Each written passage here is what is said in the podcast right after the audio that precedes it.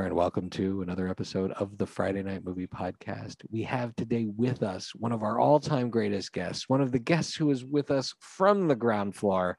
But the truth is, is I feel like we're still on the same floor, but she is now a skyscraper. She's in the amazing- penthouse. Yeah, she's in the penthouse, and we're lucky we can call ourselves on her ground floor. Um, the absolutely We're like using the bathroom on the ground floor of her sky- skyscraper, and she's in the penthouse. That's how I would describe it. We would like we the the doorman's letting us in just to like make a pit stop. E- exactly. We are lucky to have her um, when she has a time between gigs. The amazing. She's an author. She is an inspirational speaker. She is an activist. She is a business leader, an entrepreneur. I think a fashion icon. The one and only Dr. Pam Gurley. Welcome back. Hey, thank you all for having me back again. We definitely missed a so few things because we didn't say podcaster. Oh yeah, What else did we? Because like yeah, the I- yeah. podcaster, international traveler, international traveler, expert in Um, um, mixology. influencer for sure. for sure. oh, um, and uh, well, I said fashion, fashion icon, but uh, you know, your merch, your lifestyle brand of of unapologetic is just Ah. amazing. So, Yeah. so, so we have Dr. Gurley back, Pam, as we call her, and we're gonna get into her book in a little bit. But Pam, we're now gonna invite you first, just to, I wouldn't say interview us, but I'm gonna reflect a little bit on the fact that Lily has sent our parents back to us, and they have now arrived in Virginia, where Becky and I both now live. And it's an experience. We haven't seen them in 14 months. Becky, who usually keeps her emotions quite bottled up, how do you react to our parents arriving? I mean, I I'm not gonna reenact it for you because then it will, it will just ruin the rest of our day. But I basically like I essentially collapsed into a hysterical sobs. Like I couldn't hold myself up. Mom had to like prop me up while I just sobbed uncontrollably into her. It was very intense. Like people kept asking me to the lead up, are you so excited? How are you feeling? Are you gonna cry? And I was just bit I just was like, I can't talk about it. Like I just I have to compartmentalize until the moment I see my parents and then we'll let the floodgates open. And then with dad, it was like, oh, good to see you. had a hug. No, I'm kidding. I, I used up all the tears by the time I gave him a hug. I I just want to say I, so I'm not a crier unless it's during like certain movies. But I will say like in 24 hours we got to do some of our greatest hits with mom and dad including um uh having Shabbat dinner but then also just watching TV with them which is like all I've wanted to do all year. I know. You're is so watch happy. TV with my mom, who I watched TV with nonstop with growing up. And we watched a bunch of shows, and I'll get into that in our recommendations. And they fell asleep in front of the couch, and then on, front of in the front of the TV uh, on the couch, and then we all took pictures. like all the couches, like Shy's Shy's outdoor one couch night. on his patio, the couch in his living room, the couch in my living room. All we in just one went evening. couch hopping, napping on each Yeah, one. It was they so napped cute on every them. There's couch. so many pictures of them We took scrunched ton- up, we took ton, we took tons of pictures. I, I don't I'm not sure. That's for the that's for our our Patreon subscribers. Our Patreon subscribers get pictures of our parents asleep because I think they will be quite mad. And I think they look good. So I really I'm thankful to Lily. They they they looked as Becky said, they looked much better than she expected because they sounded much older and crazier on the phone. Our listeners might not know this, but I am actually like uh, very high ranking when it comes to backhanded compliments. I I really know how to dish them out, and I think my best one to Dad was like, "Wow, Dad, you don't look nearly as old as you sounded on the phone this last year." so it's been great having them back. And, you know, we're going to be watching TV with them nonstop. And I think because our parents are back and because we are going to be watching TV with them nonstop, I also want to be clear. I'm also having lovely conversations, catching up with them, yeah, yeah, yeah, and you know, sure, sharing thoughts and feelings and opinions. sure. But I would like for to to know from the inimitable Pam Gurley what she has been watching so we can get into this. Oh, and yeah. maybe watch some of the stuff with our folks. Maybe there's some good recommendations we'll pick up here. So Pam, over to you. What have you been watching? Oh wow. So so a couple of things. I tried getting recently getting into the organized crime. I'm just not there yet, but I still watch my Law and Order. I watch all of my Chicago's. Um, My mom watches all Nice, the she Chicago's. loves all you the should come over. You should come yeah, over and watch, watch the Chicago Chicago's shows. with my mom. Yes, I would love that. I mean, I'm so, and, and I have to watch them in, in order. so I'm constantly, I'm like right there. Um, I still love The Good Doctor. I, and I love how they have really uh, had the character evolve uh, in a relationship and all of those things. So that's been kind of nice. And then I've gotten into like, um, I don't know what you want to call it. I've never been really big on reality TV. And then when I went to my mom's for like five weeks last year, I got hooked on like, what is it? Uh, Married to Medicine and no, the Housewives of the Potomac. And so I started watching that. Is that a real one? Housewives of the Potomac? That's like in our area. Yes, yes, exactly. So I got into watching that. And then, of course, I got into watching the other things. So I was watching like uh, the Basketball Wives and uh, Real Housewives of Atlanta. So I've gotten into a little bit of just the guilty pleasure of, of watching those now. But other than that, you know, I don't have a lot of time in front of a, a TV, except for I do right in front of me. I have my iPad. So I'm just kind of a creature of habit. So I would love some new shows. Although I've been watching All American with Jay and Snowfall with Jay. Those are kind of new. Ooh, what what what are what, What is are All American the football show? All Americans a football show? Yes, it's about um, some teens that that play basketball, that play football. Yeah, so it's actually it's a really really good show, uh, and I got into that, you know, and I used to watch it sparingly. So now whenever he watches it, I'll watch it with him because I actually like it now. And then the other one is Snowfall. What Uh, is Snowfall? That about? one. so Snowfall was originally started. It was written or started from John Singleton or Singletary, Single, yeah, John Singleton before he passed Oh, wow. and they still they still had the show continuing on since his since his passing and it's really good it's about uh I guess it's the young man who I, I guess he works for the CIA undercover, uh, well, as an informant or whatever. I don't know, but they he basically sells drugs with the he's getting his drugs from the CIA. Oh, so I don't know the That's the backstory. snow. Yeah. That's the snow reference. Got it. Yes, yes, but then I'm, I'm just now coming in, so I've, I've missed a lot of how he got to be as big as he mm-hmm. is, and how he got to be working with the CIA and all of those things. Oh, but so this is now I'm seeing yeah. this is a show on FX that deals a lot with the corruption and problems associated with the war on drugs. yes, Ooh, That- would that, that be sounds really interesting. Would that would that be It's- accurate? that's correct. And I love Singleton, so that's that's great. Yeah, Uh, so it's actually a really good move, uh, show. I have to go back and watch it from the beginning because, like I said, I'm into it now, but I need to understand what happened before. Oh wow. Um, yeah, absolutely. All right, I got to check that out. That's very cool. All right, so we're gonna Becky and I are gonna pitch you. Would you hear that? A little bar mitzvah voice crack there. Um, Becky and I are going to pitch you some of the shows we've been watching lately. See if and you and you tell us buy rent or meh. Pam, give us a buy rent or meh of the show based Okay. on the pitch that we make it based on what we are watching. So I'm going to go first. This is one I watched with my parents the other night. Okay. This is it's called Resident Alien. It's on Syfy. The lead actor is Alan Tudyk, who you might know from Doom Patrol and uh, Dodgeball. Very funny guy, and he plays an alien that lands in a remote town in Colorado, and like a like no one can get there in the winter. It's three hours from any civilization, and by sheer set of accidents, he ends up taking on the identity of the town doctor and helping to solve local mysteries while he is also learning about human culture. So it's this mix of fish out of water, but it's also there's a lot of different people living in this town together from different backgrounds who all feel kind of alien in themselves.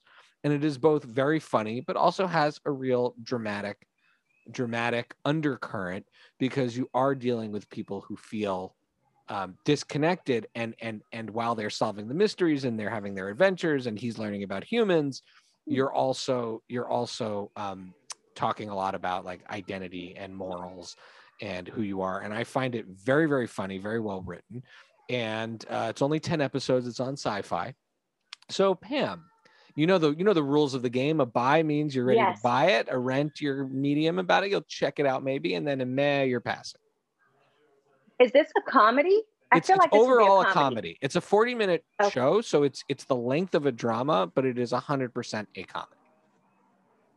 I well, I think I would buy only because I see the humor in the fact that the Dogtown doctor is an alien Yes. who is getting he has to get to know this civilization while he's treating people. That's it.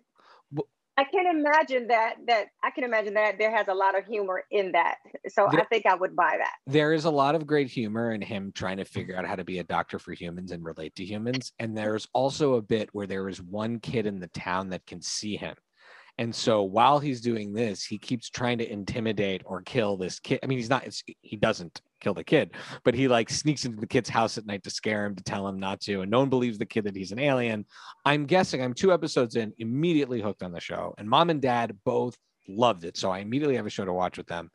Uh, I am guessing he and this kid will team up eventually. All right, Becky, what Okay, show? so so what's the title? Is that what's what time? I'm gonna have to check that one out. Resident Resident Alien on Syfy, Okay, and you can also watch it if you have Hulu Live, but or you can watch it on the Syfy app.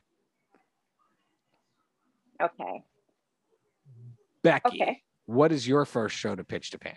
Okay, so this has been this is very unexpected for me. So I want to preface this by saying that I would never choose I would never see this come up my Netflix and be like, "Oh, I want to start that show." But, you know, our partners influence us. So this last week I have been watching a show on Netflix called Drive to Survive.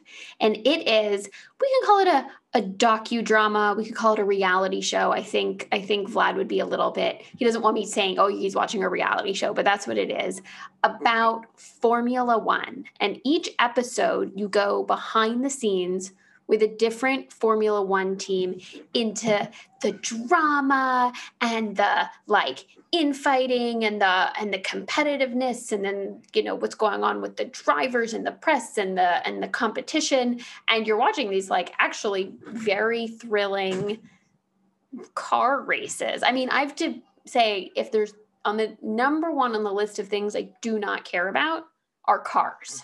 That's my number one thing I don't care about. Number two would be cars that are racing each other in any way, shape, or form. Least interested. I'm like, that's the least thing I'm interested in. But this show actually makes the races themselves feel high stakes and exciting the way that they shoot it and then there's all this like hilariousness of what goes on with these different teams and how bananas all these like this whole culture of car racing is um And these are European, so it's not it's all European. It's not NASCAR, so this is also sort No, of it's you get not. to see So different European like- cultures. Right. So you have like the it's like the Ferrari team and the McLaren team and the Red Bull team and Mercedes team and then a bunch of other teams I don't even know the names but they're all they're all Europeans like Italians and Germans and French and and it's really really funny because Europeans are like they're just so adjacent to us. They're like just slightly different enough They're that you so listen to them and you just to and they're just you just like giggle at the things that they say. I, I I want that to be like the quote of the episode. Europeans are just so adjacent to us. Becky Corman. it, it's like they are they're like like the alien version of us it's just really funny um so i anyways i what i for what's the reason i've been watching the show is that i find that even though it's a subject and a community i don't care about the show is well made. It's like well produced and edited, and the producers are really creating fun, like interesting enough stories that you kind of want to like, oh, like, oh, I want to see who's which which team this driver is going to go with next, and who they're going to fire, and so very well made um, reality show or docu drama show about Formula One. Okay. So I, I'd probably rent only because I'm not a big car fan. And so it would depend on how it, you know, if that first, is it a, is it a series? It's Or a series. There's three. whole- There's three seasons, so it's like each season's a different year of like Formula One, and like and then each episode you follow a different team, and I guess like a different point in the in the race. I don't really know, or the races. I still don't know what it's about. I've seen three seasons. Okay, so yeah, probably rent only because you know I like humor things and things that are different. So I think I, I I'd rent that to see give it. it a try. You'd give it a try. yes, I'll give yeah, it a but try. you're not going to commit. I I mean, I feel the same way. All right, now Yeah. Lily, Lily, what do you have to pitch, Pam? What show are you watching? You pitch Pam. So Pam said different. So this is different. And it is nail biting excitement on the edge of your seat. You don't know what could happen in this show. It's only 30 minutes. Oh, please, is this And your? when- ugh. And and Is when this you're same at the like and when you're at your like Ugh. 25 minute mark, you're like, I can't believe there's only five minutes left of this Is episode. this the glass blowing the show, glass Lily? show. it's the the glass glass blowing show. show. It's It is literally- so good. Like guys, I'm you maying guys, it. I watched like What's it this called? season. Don't worry. Okay, we can move on. called I answered for Pam. I'm just kidding. I go. think the true challenge of this game is knowing you're gonna get a meh and you go for try to get a rent. Okay. I will say I am I, I will say, Lily, it is bold of you to go for this. Pam, Okay, it is. listen to Lily. Lily talks about this show every week on our podcast. Okay. And everybody ignores me. And then I think Shy probably just like mutes me. And then there's like a lag in the episode uh, when it airs. And people are like, technical difficulties because he's embarrassed. So I'll set the tone. First of all, I also finished it. So I can now 100% vouch for the show. Oh. Okay. Imagine people needing, like, creating incredible works of art. Okay. That have different people evaluating them judges. yeah, no, sorry. There's the judges, but then there's like a guest evaluator every week from different backgrounds. Like a, guest like a guest like a guest guest judge, or a chef. because they call it evaluator on the thing. Okay, Is it's this show Canadian. I think also- it might be Canadian, so Oh, they're very Canadian. nice. I just want to be really very nice. We're not judging you. We're just evaluating. I, they say evaluator. What are they That's true. called? The matriculators? What are they called? The The people that sit in your exams in Canada? Matriculators. Matriculate. No, there's another- Invigilators. Invigilators. Invigilators. Oh, invigilators. Invigilators. that is weird. Anyways, you guys, you're distracting me from my pitch. So they have to create. Okay, let's just make it very simple. Beautiful, incredible, functional sometimes pieces of artwork or pieces that are they're asked to out of glass. Okay. Now, the actual creation of these pieces is extremely intense. First of all, they could get burned to the point where they have like severe, like like need to be amputated or have like nerve The damage. stakes are too high. the stakes are what so high. The stakes are so high, like as they're And not even the like material. a good kind of stakes. They're just like unnecessarily high. Well, no, the, to on this make to like to to you know, it's not like your little baking, Becky, British baking, where people go like get like, oh, I got a little burn. This is like No, those people nearly Serious cut fingers off in every episode. Everyone- that show, someone there always is a a finger finger in the marzipan every time. anyways the point is that um they are it's first of all the original cast is very diverse. Like the very the first people aged all different age groups backgrounds ethnicities. So i thought that was fascinating. Also nationalities. Like people have come into this show like left their families to come compete in this show from all like different places in the globe and i guess canada and the us and um it's like they have their own perspectives, their own backgrounds, and the challenges get increasingly extremely difficult and uh, beautiful. Like the things that these people come up with and they can physically make with their hands in the Their mouths. the- well, their mouths. they do a lot more with their hands than you would think. They do have to blow the glass, but often But the then don't they have to wear like assistants giant gloves to like They do have yeah, Like they have huge oven gloves. They have all different kinds of oven mitts. Yes, they do, and tools and and and I like that. Like, Has there been like, a bad "Oh, injury on the show where like No. like hot glass melts Some- through someone's arm and like takes no, off? but they tell you if it did what could happen. Um, but they'll be like people like that they're working so hard, they take a risk and they're doing something that's harder than what they're used to, and then all of a sudden um it'll smash and break because it gets too cold or too hot and like and then they have their or their assistant drops it. or the one time one of the assistants dropped it and the end at the end i find it i found it very very satisfying um, there's a lot of like talk about women in art in the show and women in glass blowing because it's not a field Oh, now for I see how you're angling Pam. All right, I get it. I All get right, it. can we I get Pam? it. All I right. think Pam's heard enough. and i Pam, just think over to it's you. a beautiful show that's all i'm saying that's exciting Oh gosh. Okay. So see, I love art. That's uh, you know, ah, i got and I her like all kinds of art. i got her i'm gonna get a buy i'm gonna get a buy I I might watch like one or two episodes only because I'm curious. And and I you know what I also went to this um gosh I went trying to figure out what country I was in and they were blowing glass and it was so just like can't Oh my believe they're God. doing this. pam Um, pam seriously So so I, I probably would like watch an episode or two just to peek just out of curiosity because I love art and just I'm just saying So- and and Pam's actually have- seen it happen in person. She's qualified to be So one of have the evaluators, Evaluate. almost want to I, I, vigilators. I almost want to before I, before I um we close out today. I'm gonna have to go run to my wine bar and get this glass that is a beautiful wine glass made of crystal, and there's a ball blown inside. Nate, okay I would that like happens I bought it back from that- Africa.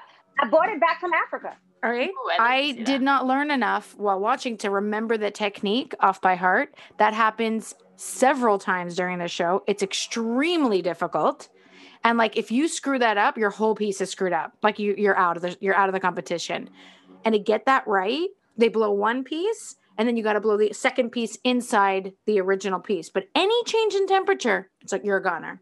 Goner. the whole thing explodes and The whole thing shards of glass in your explodes. face. No, Well- they, sometimes they were protective Well, speak- covers. Well, I just think it's impressive for you know for anyone to be able to create the exact same thing over and over. You know, because if you buy a set of something that's blown and it matches, that, that's so impressive to me. Well, they talk Well, about I'd that. be curious. they talk about Yeah, that and then be they do all kinds of like crazy techniques so maybe i'll like send you an episode maybe about halfway through because the challenges of the beginner are like okay but then because they got to weed out you know the people like can't really like you know ca- cut it Just then the sort of like like with like my level of biscuit week is always skill. at the biscuit week's always at the beginning. Right exactly like like great british baking exactly the biscuits Yeah. like, Like, let's see who's really meant to be it get out of the uh, kitchen yeah. So, um, and I also just have to say, like, it's I am amazed how they keep such a straight face when they use the word blow and blowing constantly on the show, and the hot box and the glory hole. They're always saying the glory hole, and I'm like, these people deserve an award for giving a straight face. I gotta get it in the glory hole. Lily, it doesn't do fit in the Lily, glory hole. Do you maybe think The glory hole's maybe, like 500 Lily, degrees Do you maybe think that this show is really just a Canadian comedy bit? Like they were like, how can we do a show that puts all those words in it that I- everyone takes seriously? I think it that we can could be. past? I think it could easily be a bit. This they take so bloody seriously. You start to take it so seriously. I would love to know. you were in it, in it for the stakes, man. Okay, I'm gonna send you an episode, Pam, w- where to watch, like to Speaking of- start from. Speaking of art, Pam is an author, which is one of the most important arts. And you have now written your second book, Black Girl Hmm. Activist. It is a bestseller on Amazon. I own it. We all own it, uh, which we are thrilled about. And uh, it's an incredible. Again, you mix. Uh, this is the same thing with your previous book. Um, uh, I'm not a stereotype. I am her. You mix a an element of personal history, inspirational, motivational speaking, and also uh, truth telling is the best way I can describe it. Just being blunt with your audience, you're speaking directly at them with this book. And we would love to hear more about it. And uh, I'm actually, as much as I have a million questions, Lily, who is the cultural studies baccalaureate of the family, uh, right is going to take the reins. Wow, what a on the- brag. is going to take the reins on the interview from here. But a huge congratulations and everybody listening. Go out, check it out. Amazon Kindle. That's where I purchased mine. Um, but I'm sure there's tons of other places. Pam, can people buy it in other places? Yes, well, I'm going to be putting it on Barnes and Noble and in the Apple store soon. Um, hopefully by the end of the month. I have like so many things going on right now, but I also have paper copies right now. You know, by popular demand from my supporters, they felt like they didn't want just uh, an ebook. So some who purchased the ebook still wanted a signed copy. So you can get that on my store. Um, it's unapologetic by drg.com. It now has its own name and its own company. So it's on my storefront. That is awesome. Yes. And we will make sure that is in the show note links. And with that, let's talk more about the book. Lily, take it away. So, the first thing I wanted to say is that I love the tone of your book. I wish Oh, most books were written in that kind of tone. I, the way I described it to someone was that it's just basically like somebody's talking to you and like having just like an honest conversation, but you're really doing like good listening. Like you're sitting and like absorbing, you know, everything the person is saying um because you're just like no holds barred. And Can I just um, can I can I just add on to that sure. before you even get to your first question? It what I liked about it is that it it didn't feel like you were worried about hurting my feelings. And I always appreciate bluntness when it's like, this isn't about Becky Corman's feelings. This is about getting to some truth and explaining some things and making sure that you understand what is happening. And so that I That's a great way to to emphasize that because Yeah. it's 100% true. I was gonna I, I was reading it I was like I wonder if anyone's offended by reading it and if they are that's so good. Like I was like that's great. Like mission accomplished. Like you know, not in a bad way, but in a way of like you're it's written in a tone that's shaking you up, which I think is excellent. Like Mhm. yeah. So my question was my first like quick sort of introduction to it is can you explain the book and uh, tell us what prompted you to write it Yes. And so, of course, after writing I Am Not a Stereotype, I Am Her, um, I started having conversations with people, even just around having all of these stereotypes and the different stigmas that come along with being a Black woman, particularly if towards in, in a community of Black women or a commu- community of Black people, period.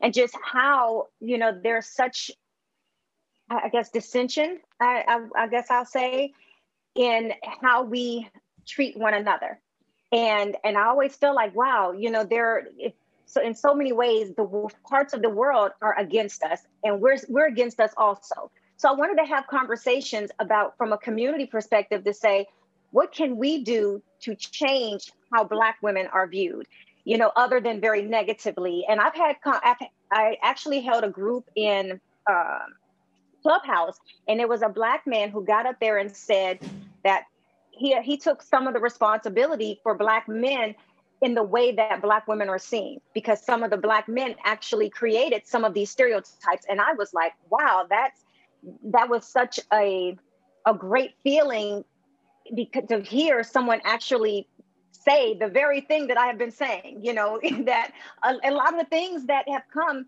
you you hear a lot of black men and i feel like if things resonate inside of our community and go out, then that's how people view. No matter what Right. culture, right yeah. that's how that's how things are viewed because 100%. people are going to believe what what people say about their own culture more than anyone else saying. Mhm. So I wanted to have these conversations. And so I was in Clubhouse in a gratitude group and I would just have these conversations with people and they're like, oh, you should, you should uh, start your own group and, and all of this. And I was like, well, maybe. So I did. And I was getting some really just transparent and very honest. And, and I always say that my room is a safe space. Even though it's Black Girl um, Activist is a room, I had a white lady come in and say, I, I've always wanted to poke my head in, but I don't want to be offended or I don't want to come off offensive or I don't want people to, you know, to say anything. And I said, it's a safe space for everyone. And I said, I don't, I'm inclusive, even though the title says Black Girl Activist, I'm inclusive to everybody because I feel like in order to make a difference, everybody has to be included in the conversation. And so she said, well, she was in one group and somebody told her, it's not my job to educate you on Black culture. Oh, and I, I felt like, yes. And I feel like, and I told her, I said, well, I want you to ask me questions. I want you to understand the way that you look at things might not be the real way. So I wanted to be able to answer any questions she had. In order to make change, you have to educate. So to say you're not going to educate someone on a black culture, you're already saying that I don't care how you feel, but you should care about how someone feels. Because if there if if the wrong if misinformation is out there and you don't have the power to change it, it doesn't change. It's so thank you so much for bringing that up because um, that is something I think about quite a bit in terms of where we're in these spaces can i can i participate? Is there room for me? Is that appropriate? Is that inappropriate? Um, and what's really helpful about your book is being able to listen in on this conversation from one black woman to other black women and using that as an opportunity to educate myself on what these internal conversations might be like and the things that need to be said amongst people within a community. And and to know one of my questions for you was going to be something along the lines of like is it is it okay that we're reading it? Like who do, who is it who's it for? Who's it who else would you like to read it? And so thank you for sort of indirectly answering that of being like yeah yeah it's okay becky you can read this book. It's for you too. There's room for you to read it too there's room for everyone to read it. I it might seem one dimensional because i feel like it was written you know to black women for black women about black women by a black woman. But i want other people to grab hold to understand some of the some of the angles that we need. But i also feel like we need advocates of other races to be a part of this conversation. Mm-hmm. because in order to understand what diversity should look like and I've, and I've talked about it in the book i'm like i don't care for diversity i don't I don't want you to bring me in and then you don't give me equity. You don't give me equality. I, I feel like that's counterproductive. Just to say that you have a black face, it, to me, it does, it's not fair. So these are conversations that I feel like we need to have because there's so many people who, oh, you know, oh, I'm, um, they're on diversity panels and all of this stuff. And so I wanted to put out there, okay, you're on a diversity panel, but what does diversity really look like? Let's have this conversation. So if anyone who's on the outside who reads this book can now understand and say, well, maybe we're looking at diversity wrong. Maybe it's not it's not only about diversity, that it's about equity and it's about equality and, and it's about liberation. And so because I feel like without equity, it's still a level of oppression yeah. there for us. And just by the way, on on this pod, we've talked about it a lot that we we've all we all feel like the more niche something is, the more universal it becomes. So when you're trying to tell a very specific story or talk to a very specific audience, that's when you can create um, connection and empathy with other groups. You know, when you try to mm-hmm. just cater to a huge broad audience, it gets watered down the story the messaging whatever it is. So i i really and i and i can sure i can speak for my brother and sister here we really appreciate how specific this book is. Yeah, so. yeah and i love writing conversationally. I i do. That i think that's my niche for writing. It's you know as a writer it comes through. It definitely yeah, comes through. is, yeah, my job is to, as a just as a from someone who does media stories on people all the time. My job is to be creative in how I put content out there.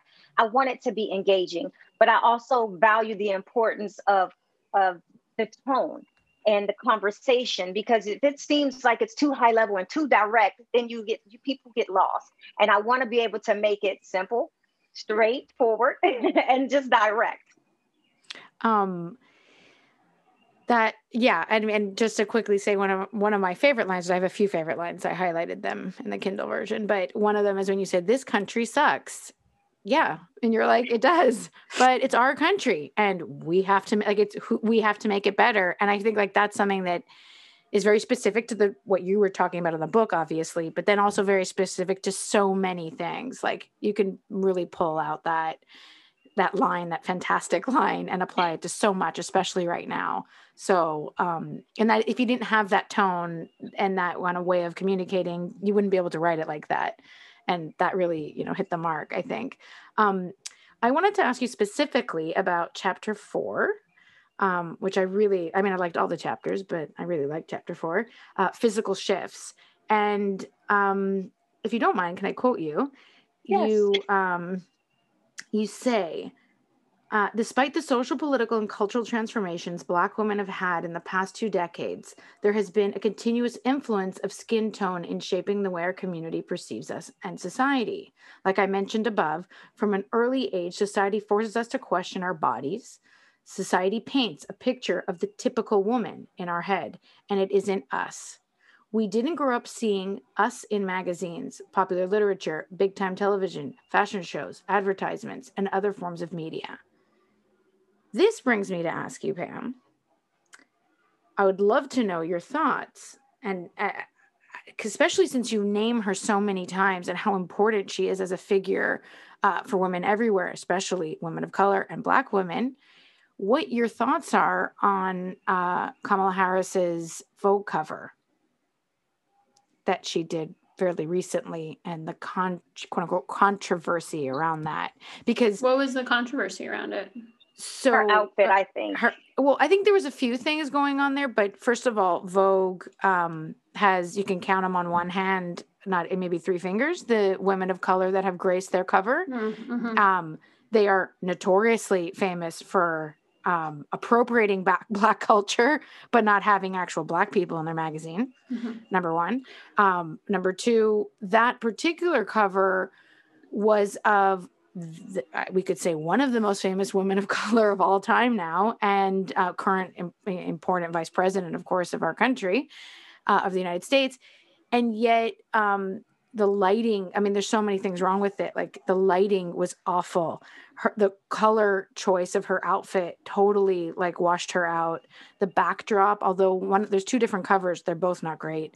Okay. Uh, one of them, the backdrop is her uh, colors of her sorority, but the whole thing just really did not hit the mark. And uh, you compare it, there's a great comparison online if you can find it of all these other amazing media photos of her where she just looks incredible. And we're not talking about pretty or not pretty, we're talking about like powerful, right? And her skin tone like resonates and just shines.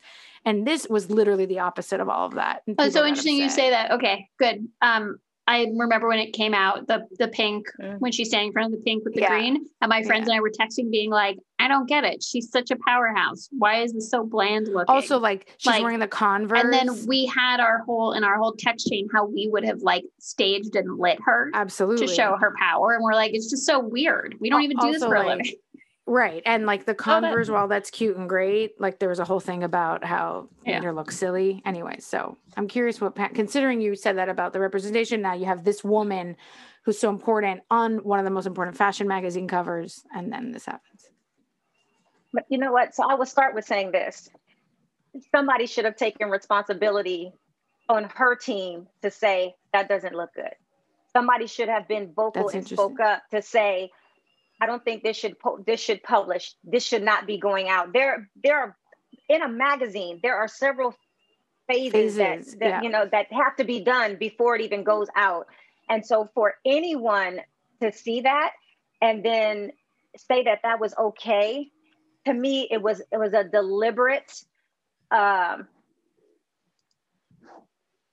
show uh, and depiction of false representation for a black woman it was it, and, and here again it goes back to representation matters someone did not take the care that they would normally do if it was a high fashion model up there Right. they didn't and so but somebody on either on her team or somebody in vogue should have spoke up to say this is not the quality that we are used to putting out right. because i mean i've seen vogue have some beautiful covers Right. Yeah. and absolutely. for that one to come out like that i feel like it was demeaning i i feel like it was you know just it was unfair and i feel like they owe her um, more than an apology they owe her a do-over Right.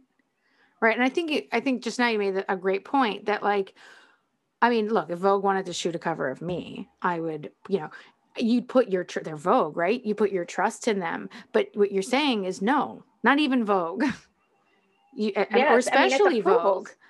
Right? Yes. Like you deserve everybody deserves to have approval and then you're control of your image and if your image especially so many young black women are counting on your image and women in general are counting on your image, then you have to triple mm-hmm. check that it's the exact image you want to put out there. So not yeah, rely on anyone. Yes, but I will also say that I think what what bothers me with the whole, you know, Vice President Kamala Harris image is because she, you know, the focus is not necessarily always on her. It's on what she's wearing. I'm thinking, okay, uh, you want to highlight the fact that she's wearing Chuck Taylors and pearls and and all of those things, but that's not what makes her so you know who she is. That's not how she got to where she's at, but that's how she's going to be remembered. Because right. before then, it was controversy around decisions that she made. And then it, when she won, it became not about the decisions that she made, not about the impact that she's going to make. It became about her wearing chucks and pearls. It distracts from the com- the more important conversation. Right. Yes. When Hillary was was running, you didn't hear, you didn't see half of that. Right. That's an extraordinarily excellent point. Thank you. Thank you, because I, I, was very interested in, to, to, hear what you had to say about that. Um, the second question that I had um, was about something you didn't you didn't actually touch on this specifically in your book however i think this topic i mean your book obviously you know it has a limit to how much you're going to write but like then this could be in a whole it could be a, this could be a dissertation all on, a, on its own but you did talk a lot about black women having their own voice and um, using that voice. And i was curious like what your thoughts on if you could like extrapolate a little bit more in terms of healthcare and especially the time that we're going you know what's happening in the united states and around the world with the, the pandemic but also another like very specific thing that i find um, extraordinary that i think a lot you wrote oh, there's a lot of things that people don't know. People have to educate themselves. And i'm just going to quickly um, say a few statistics that i feel like people do not know and it should be absolutely um, a topic of conversation Black women are three times like more likely to die preg- from pregnancy complications than not Black women. Um, black women are two times more likely to suffer a still childbirth, and Black women are two times less likely to seek help for postpartum depression. You talked about the whole thing with therapy. Um, black women are two times less likely to have access to non invasive prenatal testing, and Black women are two and a half times less likely to breastfeed, which is something that I've like heard a lot about and I've talked a lot about with people and read a lot about, but I feel like this isn't these are not common things and this is not something that you would think would happen in the United States. I was curious. But it how, happens. Yeah. So it does. Well, there's so many, oh gosh, the subpar healthcare for Black women. I've experienced myself. I okay. switched primary wow. cares recently. Uh, before that, I think here it is. Here again, I have to feel empowered to use my voice to make sure that my the level of of healthcare I'm I pay for, you know, I receive. So like I went to to have a physical done and I sat there and she never touched me and I told her I said, "Well, I it, I need to have a mammogram because it's been 3 years." And she looked and she was like, "Oh yeah, I'll go ahead and put that in this, in the system." Not once did she touch me just to make sure nothing.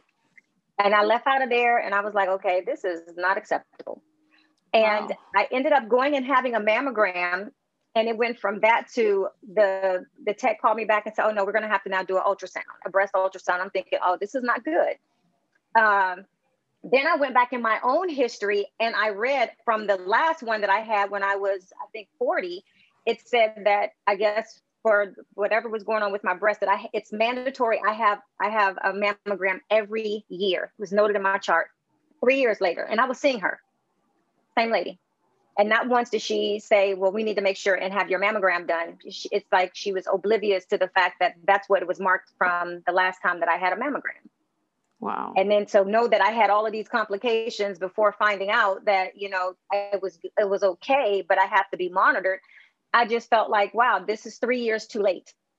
And this is, and so no matter, I just feel like if something would have happened and I would have had breast cancer, I would not have known for three years. Something that I could have easily have found out had I had been, I had my doctor did what she was supposed to do. Had she also informed me of what was of what was noted and annotated in my chart. So now I actually feel more empowered to look online at all of my tests, any any test that I have, um, and I ask questions because of that. Because clearly this is i mean obviously this is a real problem. And i just and you mentioned in your book you said like there are several things in in all throughout history and current that people don't talk about that people are not educated about. White people yes. people, people of all races um, about how this happens but it doesn't happen you know as often to white people it does to black people. And, mm-hmm. and specifically i mean about healthcare. And then women. And then specifically the whole like conversation around maternity is frightening. It's absolutely yes, frightening. Definitely. But also what i found out that black women are more um, more or are commonly known to have hysterectomies over fibroids than white women as a matter wow. of fact most doctors encourage a, his, a hysterectomy for fibroids you know versus um, just having them surgically removed, or they don't share that if you have them surgically removed, what are the probabilities that they will come back? So you might have to continue to have recurring surgeries. So if you don't do your own homework, then you won't find those kind of things out. And so you encouraging, I think you encouraging black women to have a voice is I mean, it's important but it's we're talking about the level of importance of like life-saving work like literally. right, mm-hmm. all the way around in in every kind of way. You know when we look at at wealth people think you know and associate wealth with money. Well wealth is not just money. Wealth right. is your health. It's you know it's insurance. It's you know it's your job it's your mental you know your mental wherewithal. I mean wealth is a lot of things. And but the one thing that we need to understand and have wealth conversations is having knowledge. And that's where wealth really starts. You have to be in the know. You have to share. You have to have these really tough conversations. You know even with um, planning you know family planning and life planning and estate planning. Black people are not common to have life insurance for their children and no one really has that conversation but children die all the time and parents are left with having to pay and bury their kids and sometimes go in debt or not be able to afford to bury their own children.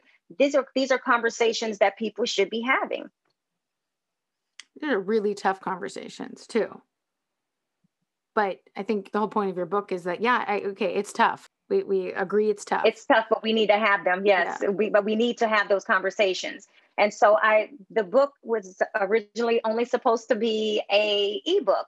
And of course, it's in a print version now, and it's short because I'm adding to it. It's actually um, an it's going to be an anthology series after this. I, I was I was going to ask because I there's so much. this is just clearly scratching the surface. Um, yeah, can you talk to us about like what the next phase is, what the next step is with the book?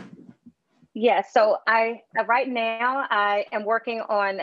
Well, I'm doing an author call to to have contributing authors uh, be a part of the next book called uh, A Shift in Social Change. So a lot of those chapters will be broken out to be individual books where I will have other authors contribute, you know, their perspectives, you know, to start challenging the status quo on race and discrimination and in all of those different areas.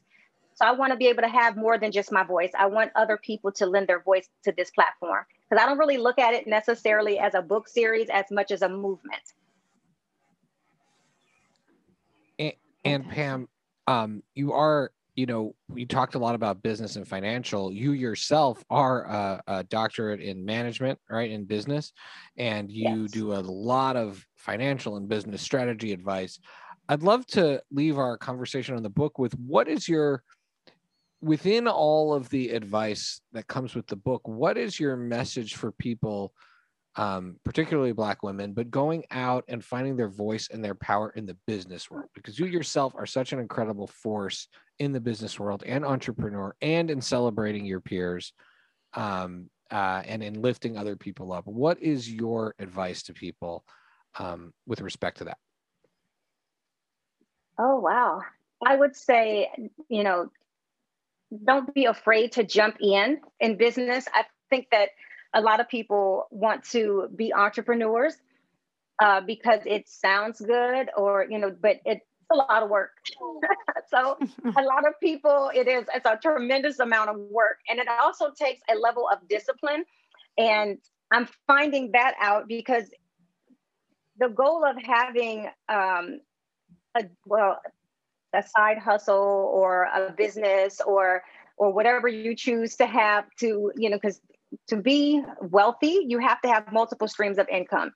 Uh, and they can look like different things but i would definitely say not being afraid of failing. And if you fail that's fine. It's i mean it, it's a learning curve and you're going to evolve. I think in order to succeed you're going to have to fail and you know not do well. And because you're going to learn from it but doesn't don't necessarily give up. So what i would definitely say is jump in but jump in with knowledge. Do your homework do your research and then the last thing will be really investing in yourself. If you don't if you're not willing to invest in yourself you cannot expect other people to want to invest in you. Wow thank you. Brilliant advice Thank you so Thank much. That's you. that's the good stuff. Yeah. Well, let's talk now. Let's talk as we as we sort of round the bend in this show. We had our chance to pitch Pam our biggest recommendations, but we always have shout outs and recommendations. Um, Pam, do you have any additional shout outs or recommendations aside from, of course, everyone should go to Amazon.com right now and buy their copy of Dr. Pam Gurley's Black Girl Activist and her previous book, I Am Not a Stereotype, I Am H E R Her. Um, but other than those shout outs, which I'm giving, what do you have any other shout outs or recommendations? Ooh, you know, I'm gonna check out those those the movies first of all, or the shows that you all recommend. I'm gonna have to put them because you know, as while I'm working. Um, I will say just to be on the lookout. June 3rd, I will be dropping my first kids book. Oh my Yeah. Oh. What? That's huge news. Way to, way to Way to bury bury the it. lead. Wow. Jeez. Yeah, That's there'll be ex- two kids so books, one- exciting. Yes. One tailored for boys, one tailored for girls. So yes, it's two books that will be releasing June 3rd called Brown Boy Be Social and Brown Girl Be Social. Oh, Uh, so yeah, I'm so ex- super excited about that. Uh, it's already one. I'm waiting just to see what the print will look like coming back. Uh, there's so many things that I want to do. I stay busy, you all. I'm just. No Um, so kidding. I'm going, you know, look out for that. Um, that series is going to be absolutely amazing. Um, what else do what else do I have going on and put it out oh, there? the uh, children's book is not enough. Yeah, I feel like that's good. okay, well then that's good. Yes. No, I mean, there's like, what else have I done? I don't know. Re re-roofed your house. Last time I saw you, you were like, "Oh, I just had a relaxing weekend. I redid my floors myself. I was just chilling." Weekend. You do not sit still, lady. I was painting this weekend, and then Jay and I was hanging out last night um, down in DC. Actually, um, yeah, I'm I'm traveling. I just you know I miss you all. I can't wait for this pandemic to be over so that I can make sure and and get out a little bit more. Because you all have had kids and, and on top of kids and everything. There's a lot of kids. I mean, what else is there to do in a pandemic? You could start, be a, become a mogul like yourself, or just pop out a bunch of babies like me and Lily. and move all the way to the other side of. Oh, the please. United I'm going to be recovering from that for a long time. Exhausted. Yes.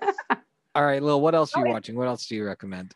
Um, uh, this is uh, a serious Oscars contender, guys. Promising Young Woman. I watched it yesterday. I can't wait for you guys to see it so we could do a, maybe we'll watch that tonight, Beck. an, an app Mhm. um, on that. It's absolutely necessary. Uh, Pam, have you seen it?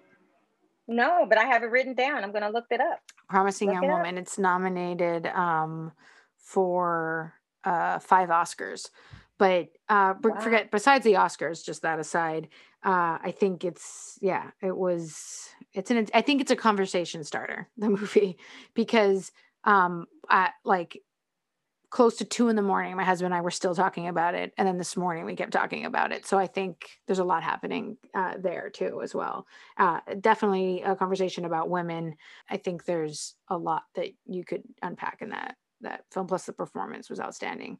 So that, um, obviously, the glass blowing show called Blown Away on Netflix. Whoever is interested, Blown Away Netflix. Um, and yeah, that's that's it for this week. What about you, Hey, Beck? Shy. Oh, Oh, yeah. really quick, Shy. Have you have any of you watched the new Marvel show that's out? Yes. Oh yeah, Yeah, we did an Falcon episode and the Winter it. Soldier. Yeah, Okay. Yeah, I have to go back and listen to that then. Uh, yeah. We we we in general, I really like it. I would say my sisters are confused by it, but also Yeah. enjoying it.